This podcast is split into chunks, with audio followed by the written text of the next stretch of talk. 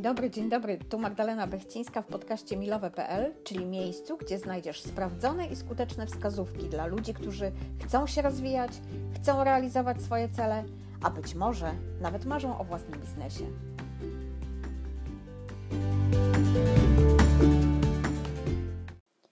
Mam wrażenie, że kiedyś to chyba jednak było trochę prostsze. Kończyło się szkołę, wybierało zawód, szło do pracy i często z tego jednego zakładu pracy przechodziło na emeryturę. I, I tyle. I mało kto się tam zastanawiał o jakichś pomysłach na siebie, o tym, czy mu się ścieżka życiowa zgadza. Po prostu tak było.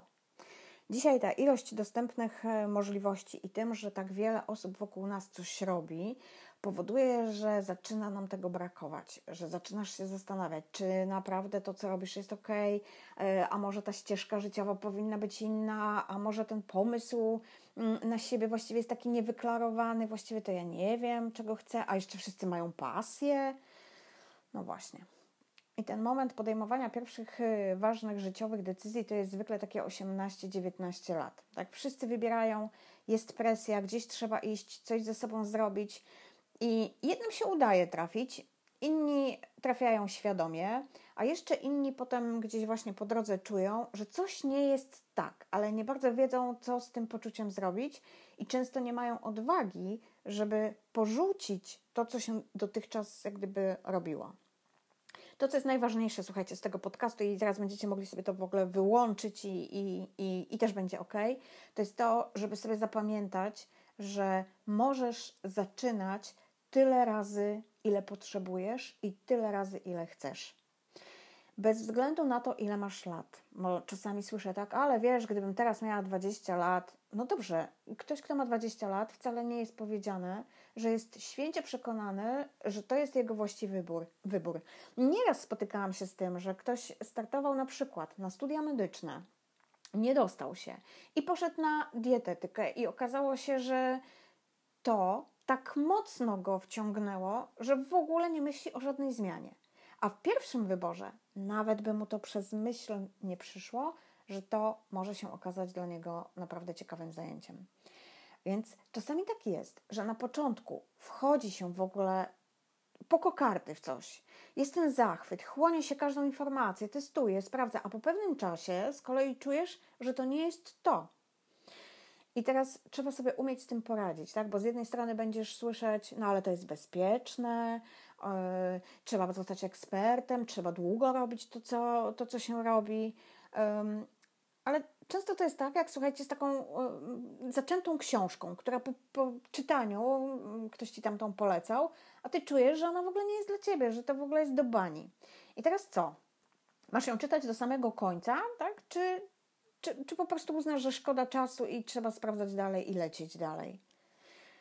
Myślę, że nie warto yy, tracić czasu na kończenie rzeczy, które, kiedy uznasz, że one ewidentnie nie są dla ciebie.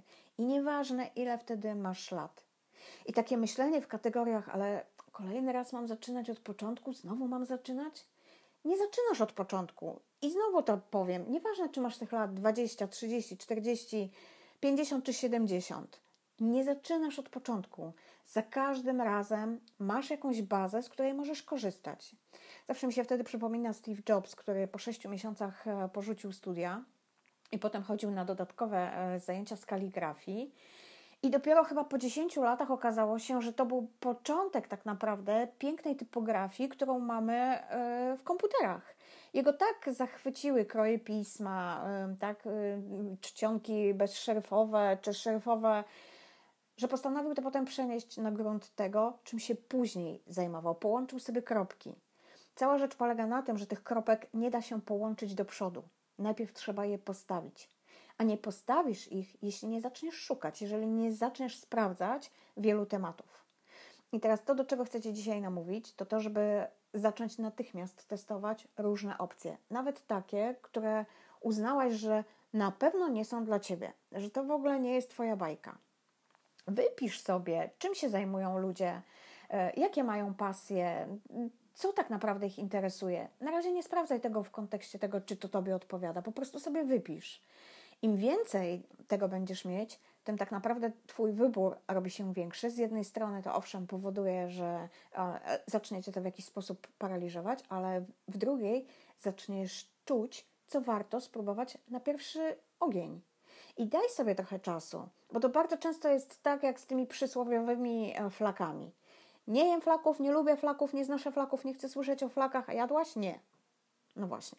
Dopóki nie doświadczysz, dopóki nie sprawdzisz, nie wiesz, w jaki sposób to e, z Tobą zarezonuje.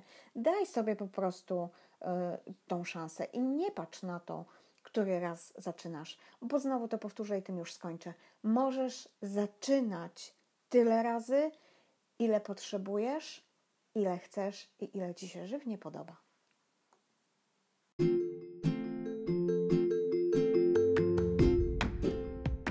I to już wszystko na dziś. Będzie mi całkiem sympatyczne, jeśli podzielisz się tym podcastem z kimś, kogo lubisz.